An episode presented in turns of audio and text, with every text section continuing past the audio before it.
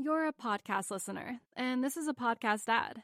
Reach great listeners like yourself with podcast advertising from Libsyn Ads. Choose from hundreds of top podcasts offering host endorsements, or run a reproduced ad like this one across thousands of shows to reach your target audience with Libsyn Ads. Go to libsynads.com now. That's L I B S Y N ads.com.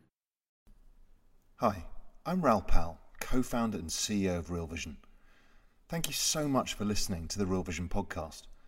At Real Vision, we pride ourselves on providing the best in depth expert analysis available to help you understand the complex world of finance, business, and the global economy. If you like what you hear, I hope you'll accept my invitation to try Real Vision Plus for 30 days for just $1. Visit realvisionpodcast.com today and join us as we navigate the financial world together. Cheers. Well, I hate to be the one to break it to you folks, but summer is over. It's time to get serious again, and what better way to do that than to spend an hour in the company of one of the finest investors of his generation? Joining me this week as co host, Kyle Bass. Welcome to season two of Adventures in Finance. Today is September 7th, 2017, and welcome to episode 32 of Adventures in Finance. To my right, I have a rather strange looking gentleman, producer James. James, how are you?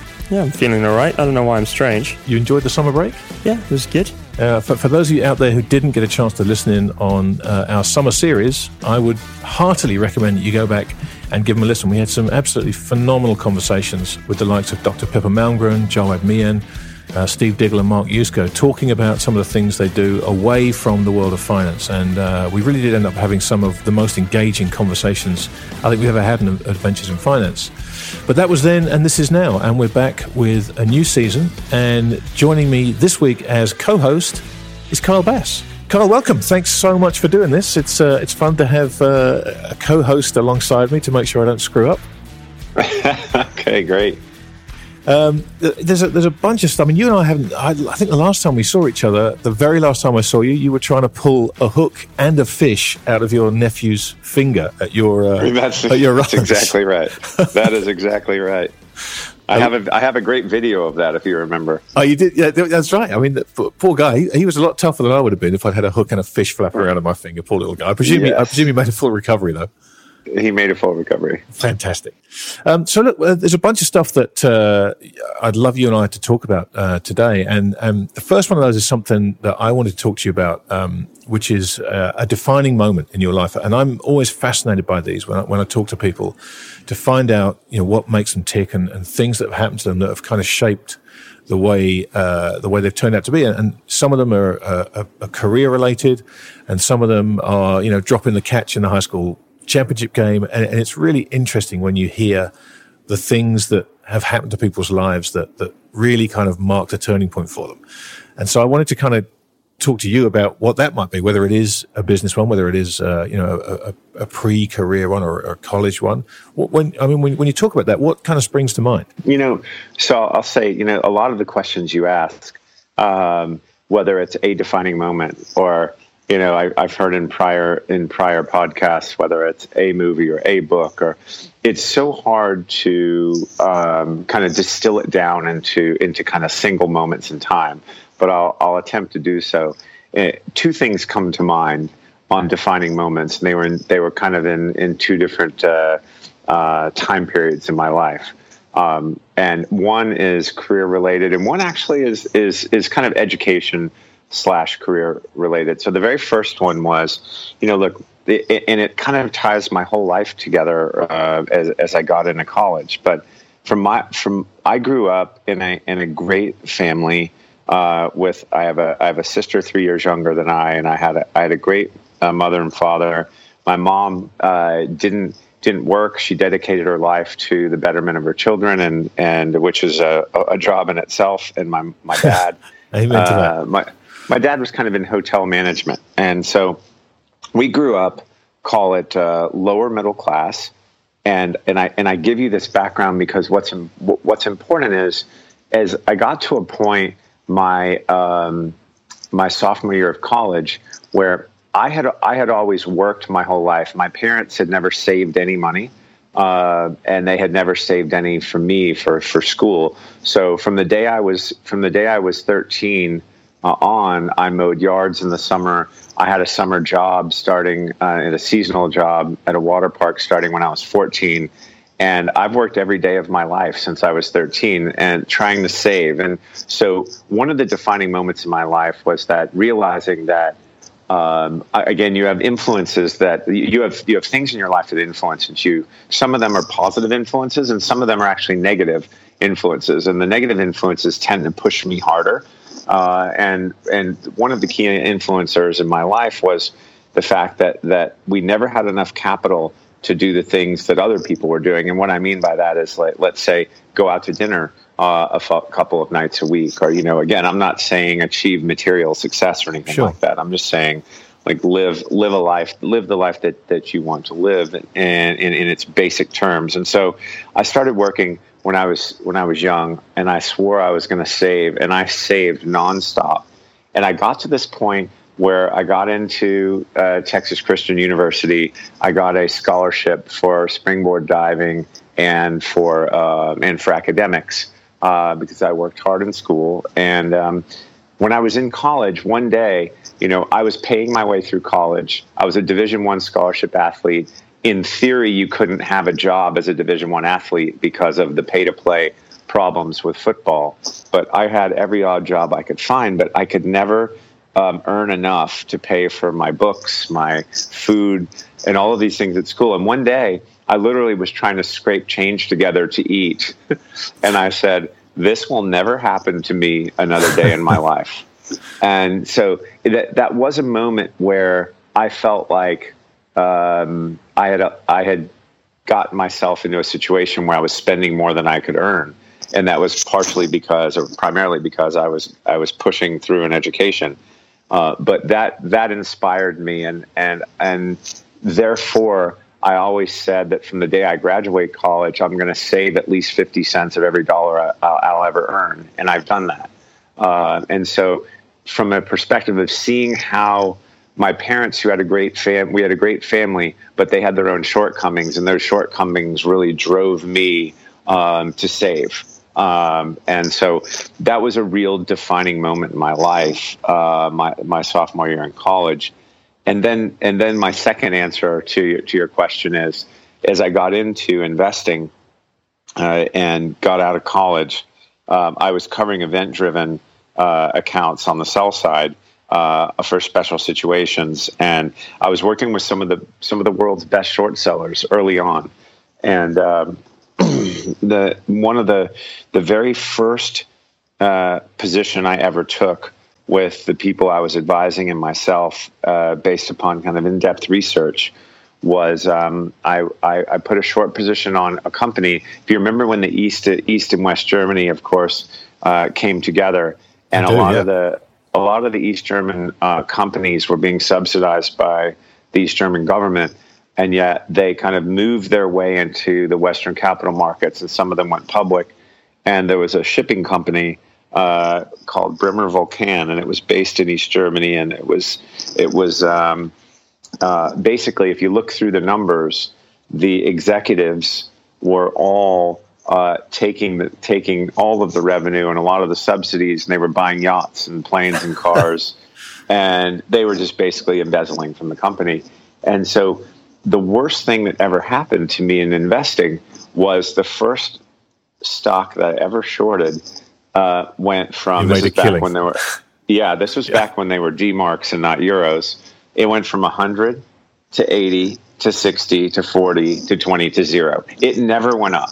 Uh, it just fell apart. Which which by the way is is the worst thing that can happen. Absolutely, I couldn't agree with uh, you. when they're young and they think they're super smart and they've done a lot of work and they say, you know what, this is just easy. Yeah. And um, that, uh, and again, this kind of ties back into uh, my my my concept of wanting to save and grow and um, set goals for myself. And I had set financial goals for myself right out of school, and I was wanting to conquer the world and and um, conquer Wall Street. And it was just this this beautiful, amazing, complex jungle uh, that you that you could navigate through. And and so the very first time uh, I shorted something, it went from 100 D marks to zero in a straight line. Uh, and the the next position I took, so I earned I earned a couple hundred thousand dollars um, in taking that position, and it was 100% of my account, and I had dedicated all my effort and time wow. to it. Um, and uh, and so then the next the next position I took uh, was in I had uh, we had worked with a bunch of accountants and combed through um, as many as many balance sheets and income statements as we could, and we found this company called Radisys. Radisys was an embedded chip company uh, at the time, and it was uh, if you remember back during call it 1996, 1997 uh, that's when we had the the four horsemen of the market. It's Absolutely, very similar to the yeah. to the Fang to the Fang stocks today, uh, but you had Intel, Microsoft, um, Dell, and I can't remember the fourth Cisco, one. Right? Was it Cisco or Lucent? Yeah, so you're probably right, yeah. Cisco. Uh, and so uh, I had found Radisys, and we started we started looking at at their kind of their deferred revenue. We started looking at their um, everything they were doing, and their their income statement didn't add up. And their chief operating officer had just resigned for quote personal reasons. and I I just made it made it a my mission to track him down. And I, I finally tracked him down at his lake house in somewhere in the Midwest. And I said, you know, I just wanted to ask you a few questions about, you know, your income statement and, you know, and why you resigned because, you know, we're trying to put two and two together and and I can't seem to do it. And he said, you know, he said, I left that company because the CEO asked me to zero out some cost of goods sold line items so that we could stay within our debt covenants. And I wasn't willing uh, to break my kind of ethical, that ethical barrier and, and legal barrier. And, and I said, oh my goodness, yeah. you know, here, here we've got him. And so I said, you know, have you spoken with the authorities? And he says, you know, I haven't yet. And I said, well, you need to call the SEC. You need to tell them exactly what you just told me, and you need to do it right away. You know, and so then you know we work in this world of of imperfect information, but for those people that want to dig and and do do a lot of the work. Uh, and get get to a place, uh, uh, you know, where where you you end up getting as much information as you can and acting on it. So this is one in which how, how do you think I, I executed this? Well, I just had Bremer Vulkan, and so I went into Radisys with um, a um, 100% uh, short position yeah. and um, all the money I had saved up and because I thought I had this one locked down. Well, this was back when there were, um, well, I guess there still are, but uh, there were there were newsletter writers uh, that were very influential in kind of the, the tech craze. And if you remember, there were the momentum players and there were the mutual funds. They didn't care about valuation, they just bought momentum. Uh, and so, one of the, we had fully positioned ourselves here, myself and all of my customers and and clients that I was advising, and uh, a letter writer uh, named Carlton Lutts, who wrote the technology market letter of the day, uh, dubbed Radisys the son of Intel. Oh, and oh boy, uh, the the stock went promptly from about sixteen dollars a share to forty. So it literally, I, I got margin called out all the way up until I was completely wiped out. I lost all of my money, and um, I was apoplectic. And yeah, I, I thought I thought the world was going to end. And some of my well heeled clients, you know, actually shorted more. Uh, you know, the people that I was covering that were fund driven, and, and of course, the people that didn't have 100% of their net worth shorted on day one. the smart guys, you mean? The smarter, the smarter people. but, you know, I, I remember that like it was yesterday. And that was the greatest thing that ever happened to me was losing all of my money on something that I thought I something where I knew I was right. Um, and um, so when you think about the defining moments, you know, one was more life driven, one was more investing driven. But from an investing perspective, getting completely wiped out uh, when it was so near and dear to me. Yeah. Um, and, and, thinking that it was the end of the world and that, that I was an abject failure and that that this that this investing thing wasn't for me at the time. I just remember the the, the self pity uh, that was going on and and kind of the and and looking back at it, uh, it couldn't have happened at a better time in my life. That's you want that to happen as early in your career as, as it can, right. and you want it to be the most devastating blow that could possibly hit you to teach you uh, to to basically bring humility into your investing and also teach you that you should never set yourself up for the knockout punch. Yeah. You should never put 100% of of your net worth literally in anything. Yeah, uh, so and, true. And so it actually teaches you a lot about sizing. It t- teaches you a lot about risk management. It teaches you a lot about life. Uh, that no matter no matter how no matter how much you think you have your arms around a situation, you just never do. Yeah, yeah, well, yeah. So I, I, listened to all that. It's, it's fascinating. As I said, you know, you know, I love hearing these stories that, that kind of shape people. And, and when you're know, going back to, to your college days, you know, there you are working really hard. That that drive to save. You know, where does that come from? Because it, it's kind of something. Uh, to, your, to your point about you just wanted the things that, that you felt other families had and you guys didn't. Um, but but that's that's a discipline that normally gets instilled in people rather than something they come to on their own. You know what I mean? It's, yeah. Did that come from anyone like a grandparent that was a saver or?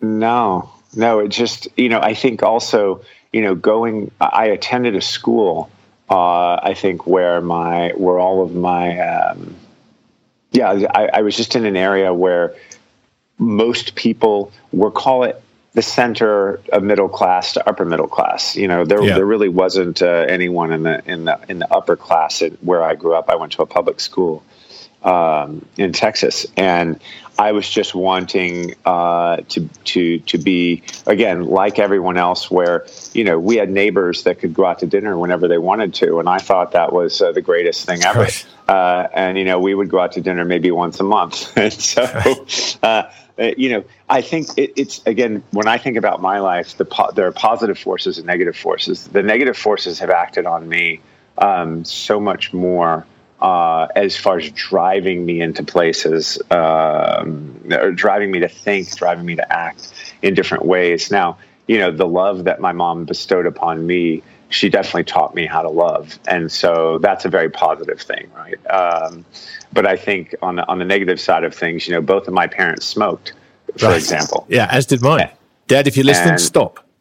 Right, and both of my parents are gone, and my mom's gone because she smoked, and my my dad probably ended up getting cancer. Uh, you know, he had throat cancer, which could be a variant of smoking. Yeah. Um, but but anyway, um, because they smoked, I haven't smoked a thing or done a drug in my entire life, and I never will. Uh, it just it drove me away. Now, did I drink alcohol in college? You bet I did. Um, do I love a, a, glass of whiskey every now and then? Of course I do. But um, I will never smoke anything because it was so repulsive to me uh, that it, I, it, just drove me away from it. So anyway, it's just kind of when you think about the construct of my psyche, uh, those kinds of things pushed me pushed me pretty hard. Yeah, I, you know, I, I remember that exactly the same. In my childhood, rolling around in the back of a you know a car in the seventies with the windows up, and my mom smoking yes. cigarettes. You know, and, and yet, yes. to your point, it had exactly the same effect on me. I, I I've never even picked up a lit cigarette, nor would I. It just it brings back that those memories of those smells, and it's like, oh my god, this, just it's an awful thing. It's it's yeah. so funny. But, you know, uh, this talking about this stuff, and you know, the one thing that I see that runs through every single thing I ever see you present or or write or put out there, this this attention to detail, this no stone unturned research. You know, your your your rational investors paradox to me is still one of the finest pieces of research I've ever seen because it was it, I couldn't find any way around it. Um, mm. and, and, everything you put out this this comes shining through in that. And so when you talk about the lengths you go to, the due diligence you do to to really thoroughly research something, uh, only to find out in in the case of Radisys that you can be right and you can sit and talk to this guy who says, "Yep, there's been you know some kind of malfeasance there." and still be wrong and still lose money. I mean, that's such Yeah. a powerful lesson. Yeah, and and and it happened. It happened immediately after that. If you go look up this uh, this case uh, where there was a company, you know, Cadence Design was a place and route software company. There was a company called Avanti that was started by a couple of former Cadence Design employees, and this was another case where the CEO Gerry Hsu uh, was someone that was just violently competitive and wanted to launch a company to compete against Cadence. So what did he do? He and his cohorts literally stole the place and route software, and they downloaded it onto their uh, onto their hard drives and left. And there was evidence of this download happening. There was evidence of payments going from Cadence employees to or Avanti employees to Cadence employees. And the funny thing is, is the Cadence employees even put typos in the place and route code Right. so that if anyone ever stole it, it would evidence that it was stolen. And the Santa Clara County DA, this guy named Julius Finkelstein, had this had these guys cold, absolutely cold, and it took seven years Yeah. for this stock to finally get obliterated. And it, again, you have it. You have the court case. You have the evidence. You have all of the players, and yet it just doesn't happen long you know in, in the time frame in which Yeah. you need it to so anyway it's just those are big lessons but some of those lessons are hard to learn too because as we as we sit here today we've dedicated i've dedicated the last three years of my life to st- to understanding china's credit system Yeah. and I, I would say we, we understand it as well as anyone in the world does. Uh, and it's the biggest bubble we've ever seen in the history of financial markets. $40 trillion worth of assets in a system with 2 trillion of equity. Yeah. And, and like we sit here and we see this, and yet, you know, we wrote our magnum opus on this in February of 2016, and here we are in September of 2017, and it continues to grow. Yeah. Well, you, so- you, you and I have spoken about this before. And this idea that because something hasn't happened yet, it's not going to happen. I, I'm, Oh, yeah. I'm always astounded because, you know, you, you, you, you put that thesis out there. And again, as I said, like all your work, it, it's so brilliantly constructed. And, and the, the answer to something like that, which is very thoughtful, very methodical, to walks you through your case is that this, is what we think this, this, this, this, here are all the steps along the way. And Mm-hmm. the answer is, well, that didn't happen. You're an idiot. You know what I mean? Right. It's, Well, it, it's, it's it didn't. It didn't happen in the last twelve months. Exactly therefore right. You must. Therefore, you must be wrong. exactly right. So, how, you know, how do you how do you deal with that attitude? I mean, I guess you don't have to, but it must, if nothing else, it must get frustrating. You do. You know. You you you run into the people that you know. Look, people so want for everything to be okay. Yeah. Right. No. Nobody want in their right mind wants this wants us to be right because if I'm right. That means we're going to see a global growth slowdown. That means that, again, you think about the concentric circles of how it affects each participant. You think, okay, well, I'm not going to earn as much money as I earned last year.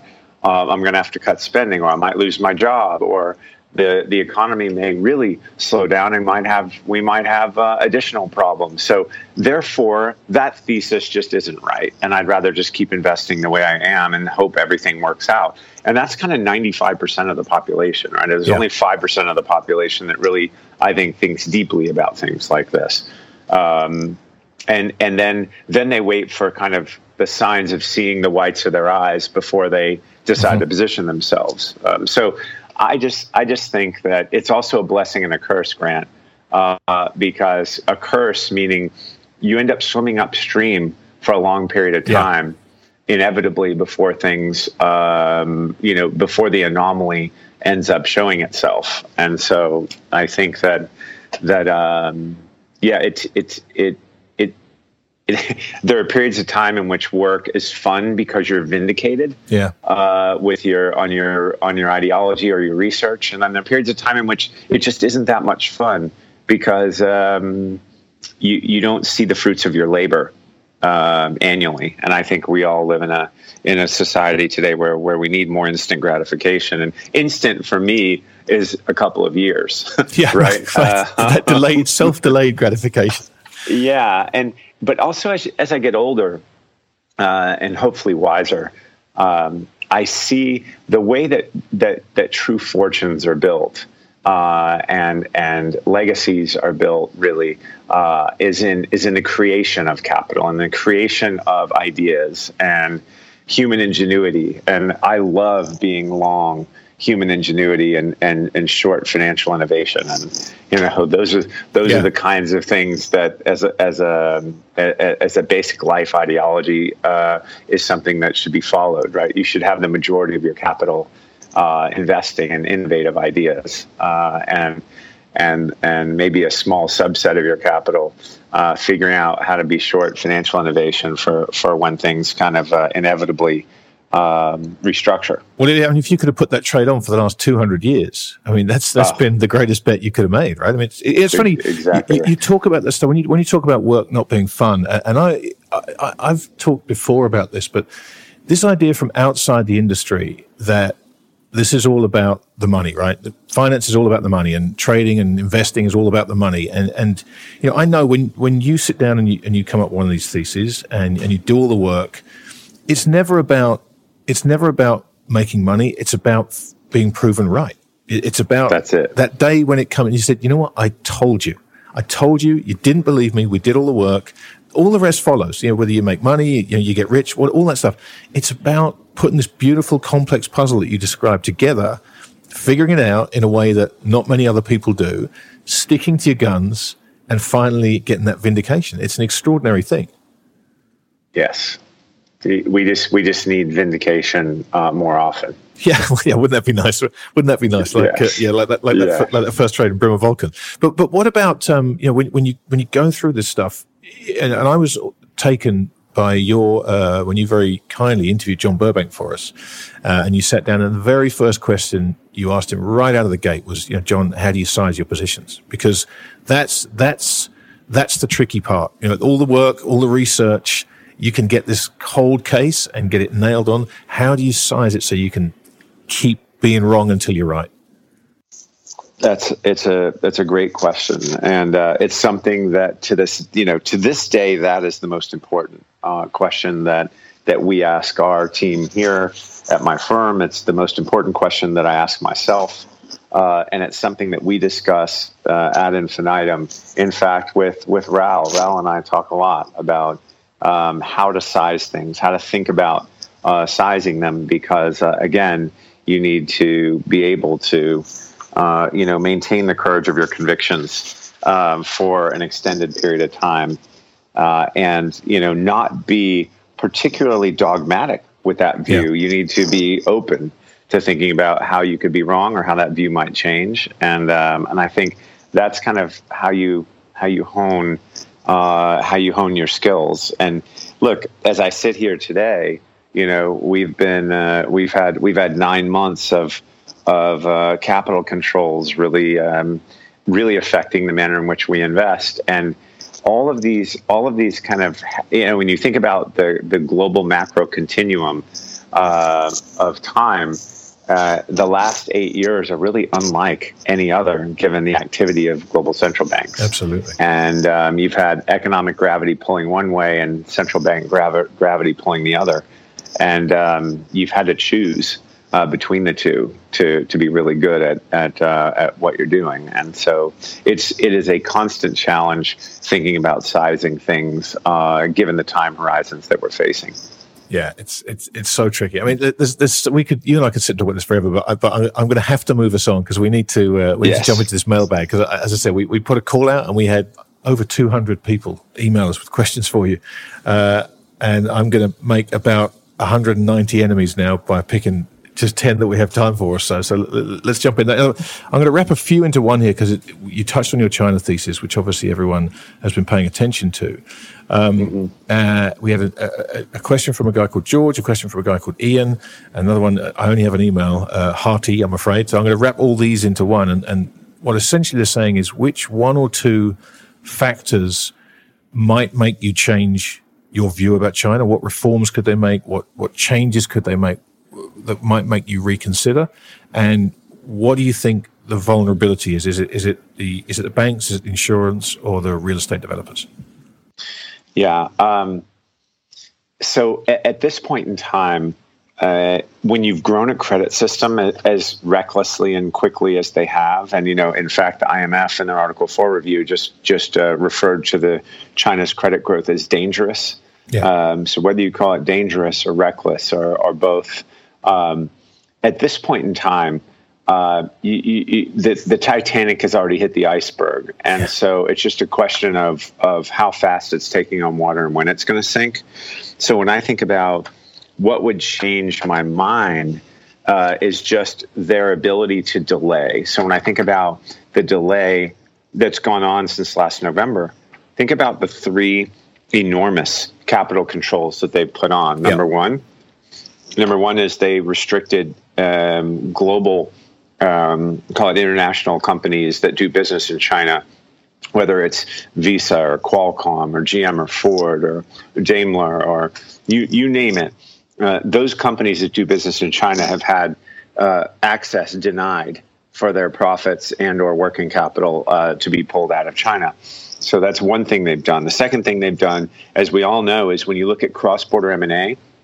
So if you look at outside of the official sector of China, so outside of policy-driven acquisition by the government, so the government's buying a, a port in Brazil, which mm-hmm. they just announced, or they're buying a port in Greece or they're buying a copper mine in Uganda. That is, again, it's playing the long game like China likes to do as a government. Those acquisitions will continue to be made by the government. But what I refer to is kind of the the wanton uh, large acquisitions by the acquisitive companies like HNA Insurance and Ping An and uh, Dalian Wanda, you know, buying English soccer teams yeah. and buying um, movie production companies and doing all the things that they were doing um, from from east to west. Uh, that has been completely turned off, uh, as we all know. And then the individual level scrutiny that the that SAFE and the PBOC have engaged in actually just began two days ago, uh, where now any overseas cash withdrawal or expenditure that exceeds 1,000 RMB is now to be reported to SAFE once a week by the banks in a data file. A Can you imagine how big? Yes, $150. Wow. So imagine how big that data file is going to be weekly. And again, it's just the the irony, or let's just say the, the irony of the whole situation is is really it's laughable because here you have an economy that wants so desperately to be uh, taken seriously as they so uh, uh, uh arduously pursued uh, inclusion into the IMF special drawing rights basket, and yet here we have an economy that is supposedly a global reserve currency or an aspiring global reserve currency where there are severe capital controls imposed. And again, it's kind of a joke. They want their cake and they want to eat it too. Yeah. They want to be able to shut off the capital account. Oh, but by the way, it's freely usable and we are an international reserve currency. Well, which one are you? Because you're not both. Right. and so. Yeah it's it's really silly what, what goes on and, and how people that just invest so desperately want to believe. Uh, they want to believe in the Chinese government. They want to believe in this kind of more than a billion people buying things and, and wielding their economic sword and, mili- and actually actually their military sword all over the world now. And and truthfully, it's built on a house of uh, on a house uh, as a house of cards, or it's built on a foundation of sand. And all of those things when you ask me how I how I might change my ideology or how I might uh, view ourselves as kind of wrong, well, I use China's own statistics uh, when I'm building my case, and um, the big question is how long can they hang on? Uh, and they've had their capital account closed since November 2016, and so um, the answer is could they extend it another couple of years? So I, I think I would agree that there may be a way for the government to hang on yeah. for, for, for a couple of years. And that may, um, you know, prove to be more difficult to invest around. And that's something that I concede um, to the, the government of China. But when you think about this, when you have $40 trillion worth of assets, you have to grow your M2 at 10%, and you have to grow your GDP at 6.5 7.5% you have a lot of balls in the air. Yes, you do. If you drop if you drop one of those balls, the whole thing falls apart. Well, you know, and, and again, that brings us back once again to sizing, right? You, you, you, see this coming, you can see it can possibly be extended. So you have to get the sizing right. Yeah, this, this, this idea about the impossible trinity, which anyone in finance knows, you, know, you can't have free capital flows, fixed exchange rate and sovereign monetary yeah, policy. You know, that's right. Pick your two. But is it more fool us for giving them the the latitude to believe that hey maybe these guys can pull it off because I think we know they can't. Uh, or is this just to your point wishful thinking on the part of investors who don't want to hear the bad stuff? Yeah, I mean, as we know, you know, you look at you look at Liaoning and the and the problems with the province of Liaoning, where they where they have admitted, China has admitted uh, that that the province of Liaoning has has overstated its reported GDP by upwards of twenty percent over the last four years. Twenty percent in four years, and now you also have Hebei. You have you have a number of these other uh, you have Inner Mongolia, you have all of these other provinces that also are very similar in their construct uh, and very similar in their electron- electricity consumption. And yet, yeah, I don't know if you saw this. So, you know, you have the provincial GDPs that all, all of course, aggregate into a, yes, national exactly GDP. Right. And so they just said the GDP deflator is negative 21%. so that real GDP never changed. Right. I mean, it's like it, it, for people to invest in China and to invest around things that they know are being made up, I think is a real legal problem because as a fiduciary, if you invest there and you end up losing, if I were a plaintiff's lawyer, I could beat you 10 times out of 10 in court for being uh, negligent and making your investment. So I think there are all kinds of interesting ideas that, that one should have. Uh, if you're if you're acting as a fiduciary and investing in China, you better be very careful. Yeah, no, no, absolutely right. I mean, people, the perspective on this thing, you, talk about Liaoning, people don't realize it's, there's like almost 50 million people in that province. So they kind of think, oh, it's just some little province in China, you know, fine. They may be fudging the numbers a bit. It's 50 million people. It's a little bit smaller than the UK. The, it is the it's the Rust Belt of China that represents half of China's GDP. Right. This is not this is not some some one off. But this is a very very very big problem.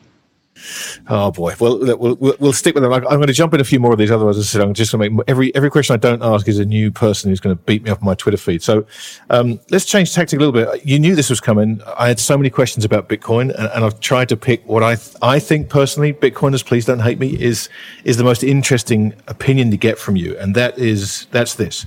Um, uh, and the question, I don't have the name it's from, so there's another person who's going to hate me, but if you're out there listening, I apologize. Um, yeah. How should we think of Bitcoin? Should we think of it as equity like, or should we think of it as a currency, or, or do you think of it in some other way? So, all right. I've spent a lot of time on this, um, at least forming my opinion here. Um, there, there, there are a number of a number of answers that I must give you on Bitcoin. First of all, I'm going to admit to you something where I made a big mistake um, early on, I was I was dismissive of digital assets and or Bitcoin, specifically Bitcoin in yep. its infancy, uh, and it's something that that you and Raoul uh, really uh, were on top of, you know, three four years ago, uh, back uh, again in its infancy, and my my kind of naive view at the time after after only spending a few hours on it. So I'll, I'll tell you, I didn't did not dig like I should have. Uh, so that was a big mistake on my part. Uh, but uh, early on, I I decided that it, there was nothing underpinning.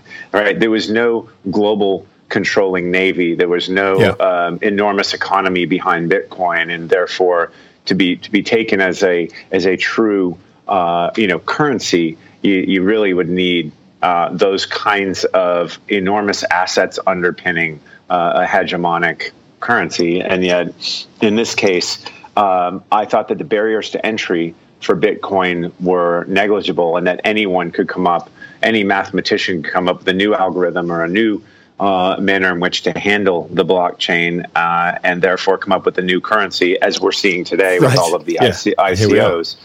Um, I thought there were no barriers to entry, and therefore I had no idea how to value such an asset. Um, and that was naive of me because when you when you understand the math, uh, you know, there's the blockchain, there's Bitcoin, and then there's everything else. Um, I think that so. My conclusion is that the digital it's a digital asset, mm-hmm. right? It's a digital asset class, And when I think about digital asset classes in general, um, I think it's here to stay. Now, I don't know which ones are going to win and lose between Ethereum and Ripple and Bitcoin and Bitcoin Cash and all these all these different uh, machinations of digital assets or initial coin offerings. Uh, there's a digital gold rush going on, and it's it's mostly speculators speculating with their personal capital. And and the reason I say so is to this day there is no institutional custodial framework uh, for a digital asset.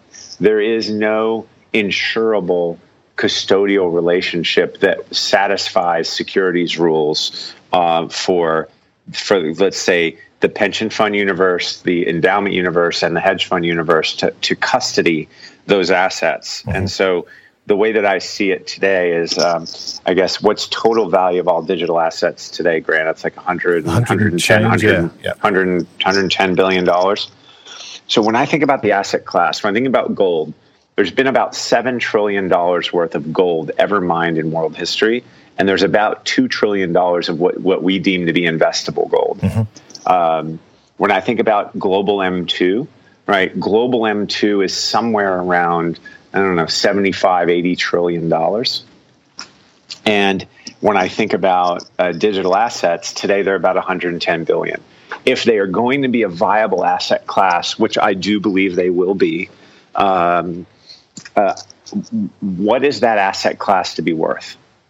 And m- my answer is, I bet it'll be worth more than a trillion, but I also bet that there's going to be one big step function change in valuation, and then it will be fairly stable thereafter. Uh-huh. Um, and and you have to be there in the move. Now, I don't know which who the winners and losers going to be. My answer is Bitcoin is likely to be the the base, the the core, and it, and it will win.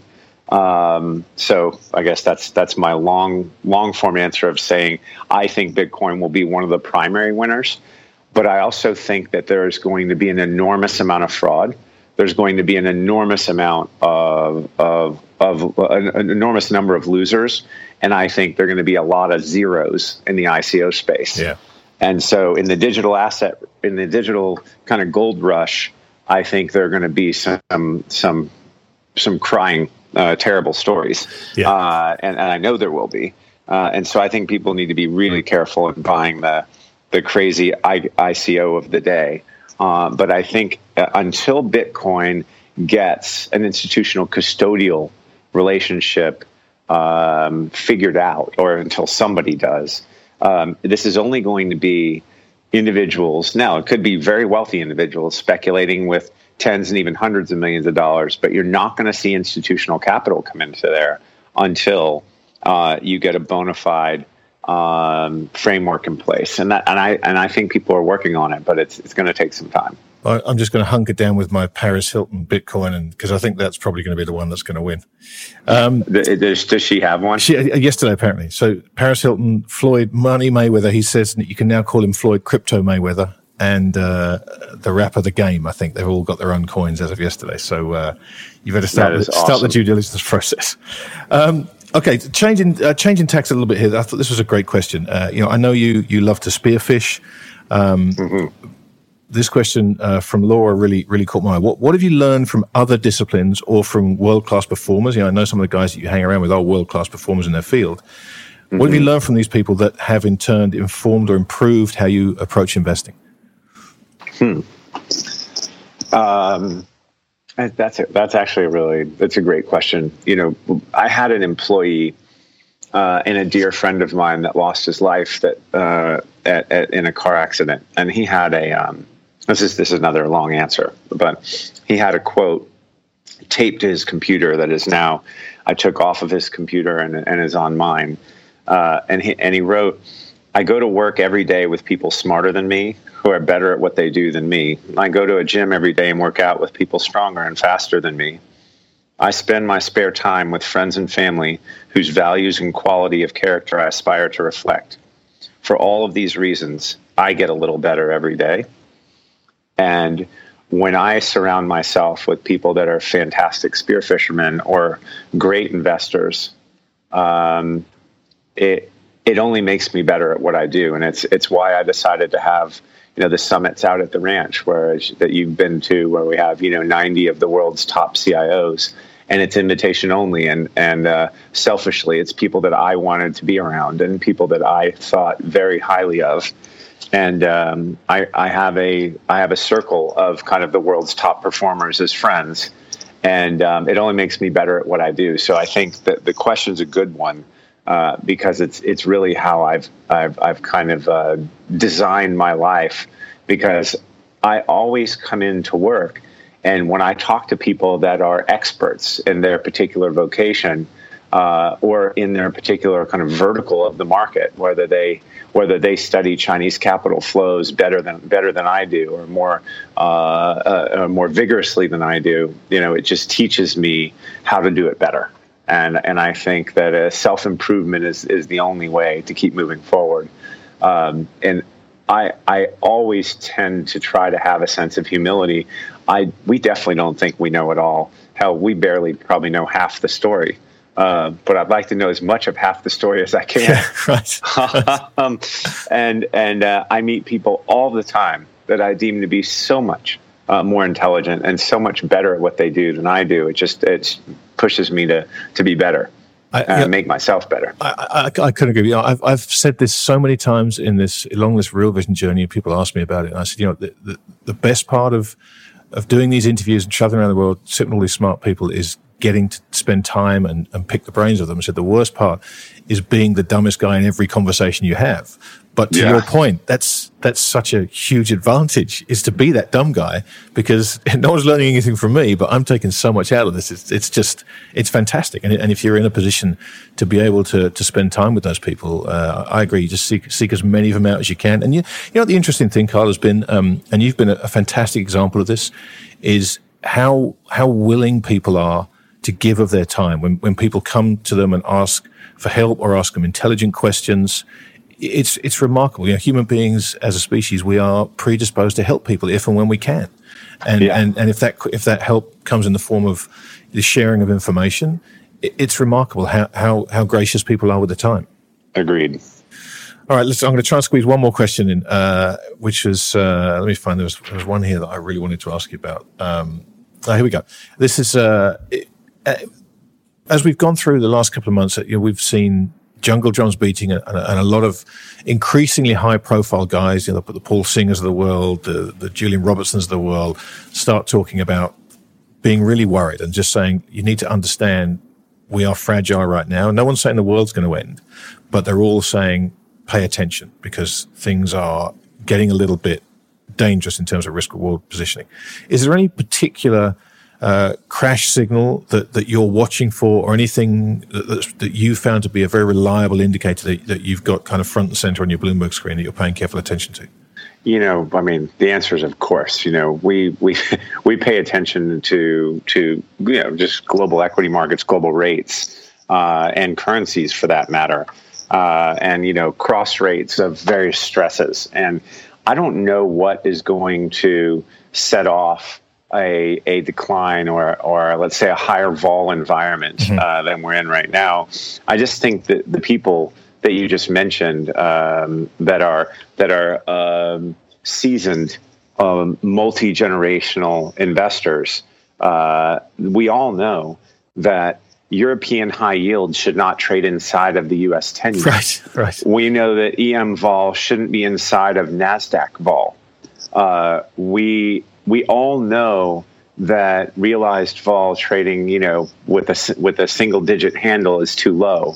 Uh, we know all of these things uh, uh, that that can't persist uh, for for a long period of time have got to change, and I don't know what's going to change them.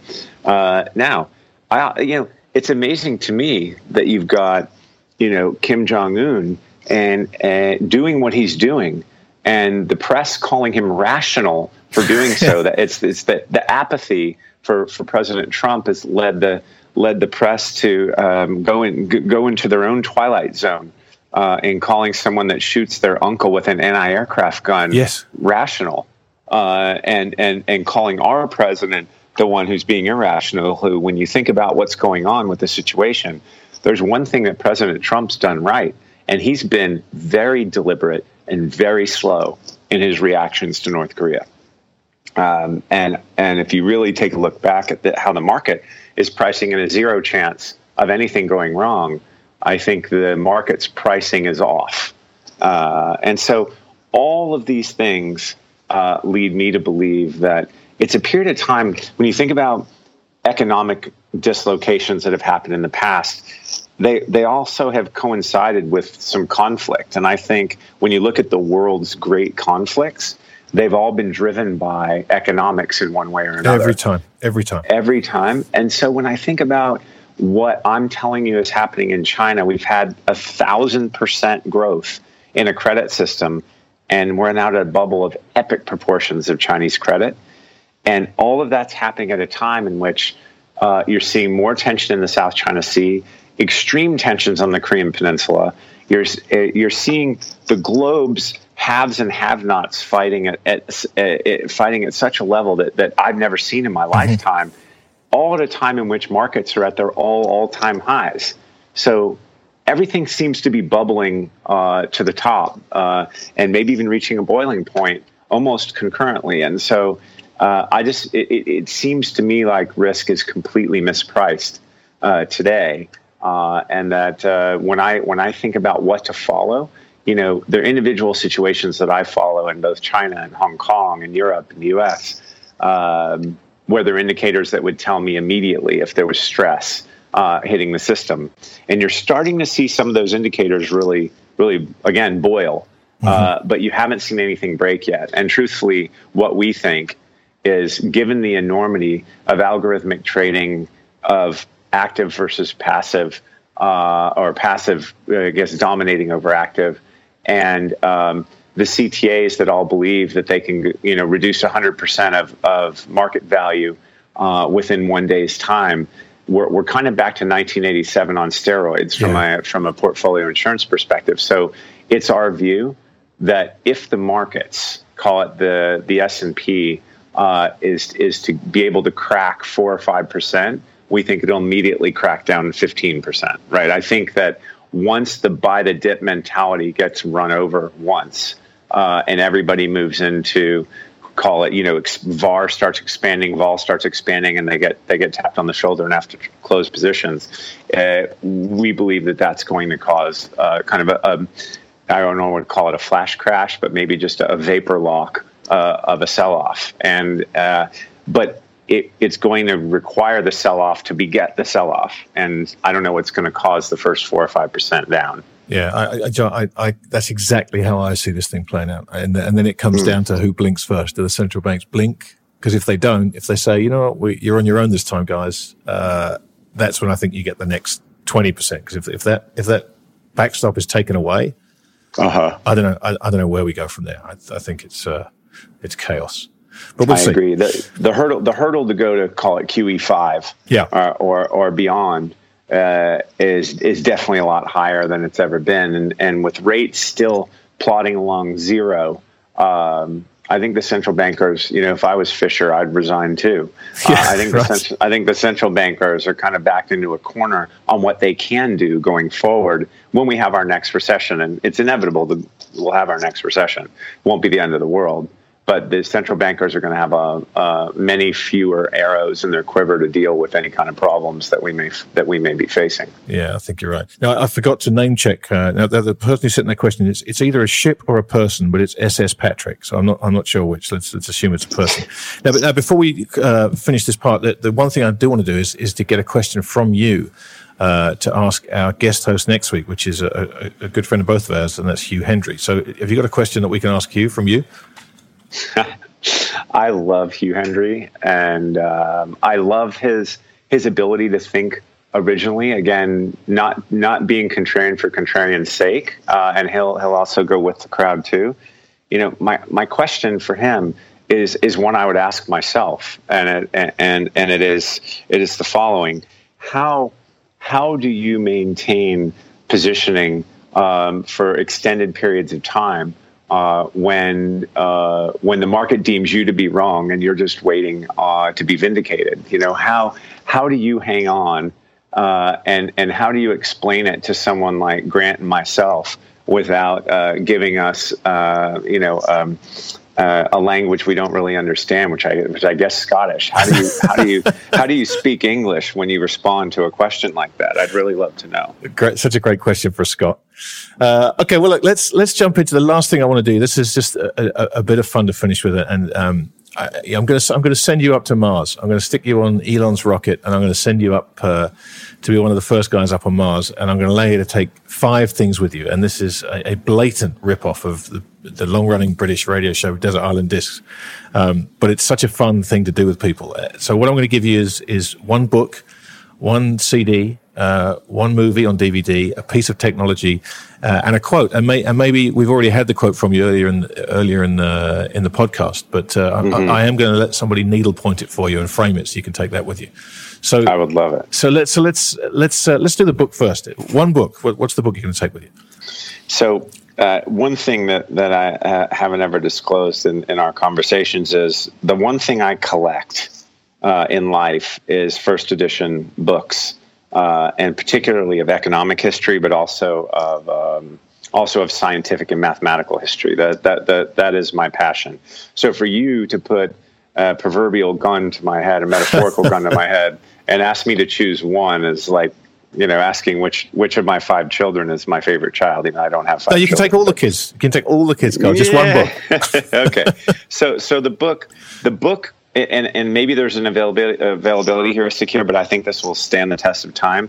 You know, um, Graham Allison, the founding dean of Harvard's Kennedy School, has just written a book entitled "Destined for War," and the beauty of this book uh, and it, it, has been um, th- this concept has been discussed literally since the since the since since the beginning of time, and it's this idea of a Thus- uh, Thucydian trap. Mm-hmm. Right? Thucydides uh, was a, an Athenian general, and it, it's basically this concept of rising power threatening ruling powers.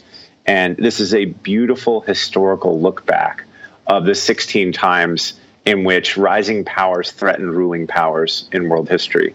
Uh, and it is such an education in, in what went into the thought processes of the participants in these 16 cases and why uh, today's uh, conflict or, or kind of frenemy situation between the US and China could devolve very quickly into more of a conflict. And uh, Graham has taken uh, you know, he's advised every single president since Ronald Reagan on grand strategy and uh, defense, and is is a well decorated uh, global grand strat- grand strategic thinker. And this book, I've read it once. I'm halfway through it again. It is one of the best books I've ever written, and again, or read. Uh, and it's um, yeah, it's worth it's worth reading. So that's so that's destined for war by Graham Allison, yes. right?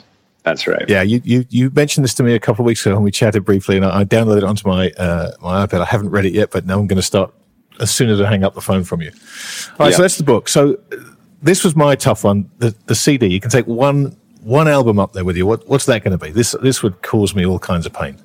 Yeah, it would cause me all kinds of pain too. But I but I actually have one that's kind of the the highest probability one. That it's it's just the best of George Strait. You know, the the godfather of country music. George Strait is one of my absolute favorite uh, artists, and um, the the best of George Strait would would would be what I'd take on that three year ride to Mars.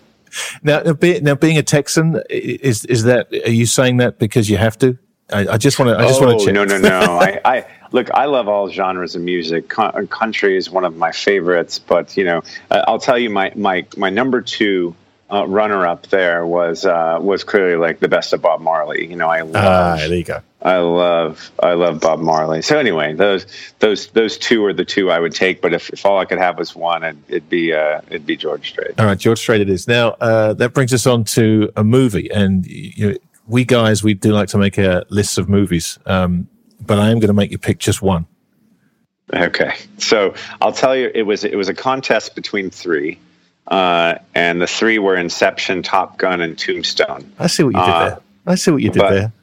but but I would but I but I would uh, Tombstone's definitely my my favorite movie. You know, it's it's Val Kilmer's best work. Yep. And it's about a beautiful but unlikely friendship between a lawman and an outlaw and uh, all the trials and tribulations of life that go on between them. and uh, it's a, it's a beautiful movie.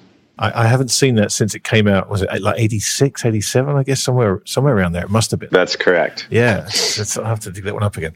Uh, okay, a piece of technology now. That one's easy. If you're sending me to Mars and I only have one piece of technology, I want a satellite phone. An interstellar satellite phone. Interstellar. Well, uh, one would assume you could reach satellites from Mars too. I guess. That's, that's, that's, I guess that's that's a that's a that's a leap. And uh, you know, uh, my first question was, uh, in in response is now, will the technology work on Mars? Right. Well, briefly, like it all does. Yeah, right. Right. So I I I carry a satellite phone with me everywhere I go in my briefcase, and uh, I would just like to take it along. All right. Okay. Well, I, I can't send an IT uh, specialist with you. So, it, yeah, if it breaks, you're on your own. You might need to do a little bit of, or take a, maybe your book should be satellite phones for dummies or something, just in case it, uh, just in case it breaks. And, and lastly, I, I, as I say, maybe, maybe there's another quote, but I'm, I'm going to give you that needlepoint quote anyway. Are you going to stick to the one you picked earlier? Yeah, I'm going to stick to Wes Swank's quote uh, because it's uh, it's kind of a, a, it kind of perfectly embodies uh, the way that we think here. Yeah, it's uh, it's it's it's it's not a famous quote, but uh, I think it's going to resonate with a lot of people listening to this.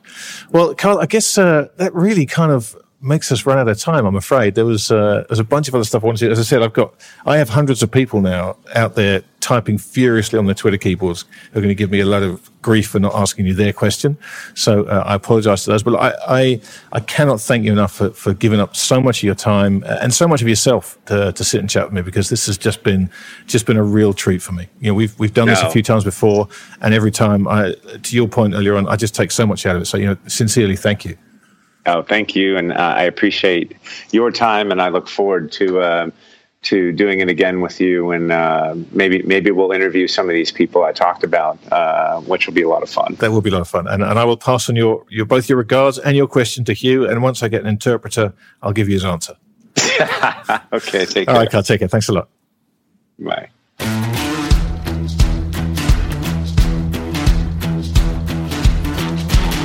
Well, there you go. An hour in the company of Carl Bass and having the chance to, to talk to him about the things we talked about and get a sense of what makes him tick is uh, is something you really just don't get the chance to do too often. And, and, every time I'm lucky enough to sit and talk to Kyle, I walk away with a similar feeling. So that's it for, for this episode. We'll be back next week with another co host. And how do you top Carl Bass? Well, next week, as you've already no doubt heard, we will be joined by none other than Hugh Hendry. Uh, Hugh and I have a little bit of history actually. He was on Real Vision recently comparing me to the Black Knight from Monty Python. So I dare say that's one of the subjects that will get raised.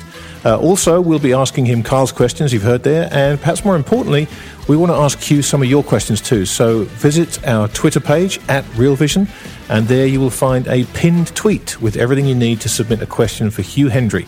Now, all that leaves me to do, as per usual, is give you our disclaimer. anything you heard on this episode should not be considered as trading advice. These are our opinions and the opinions of our contributors. So please do your fundamental research, chart your technicals, place your stops, and as always, trade responsibly.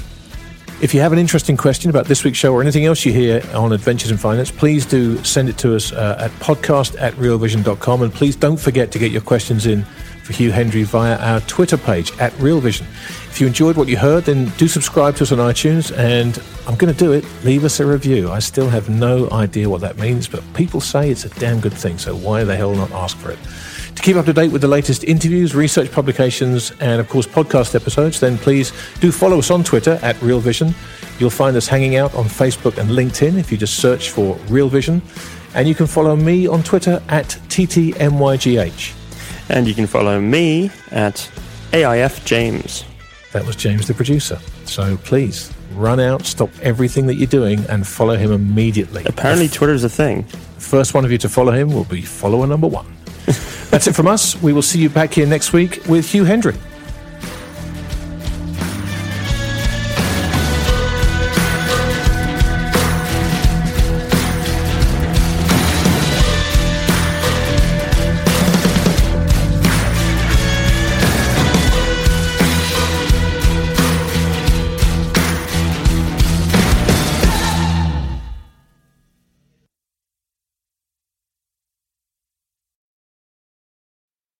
Podcast listener, and this is a podcast ad. Reach great listeners like yourself with podcast advertising from Libsyn Ads. Choose from hundreds of top podcasts offering host endorsements, or run a reproduced ad like this one across thousands of shows to reach your target audience with Libsyn Ads. Go to libsynads.com now. That's L I B S Y N ads.com.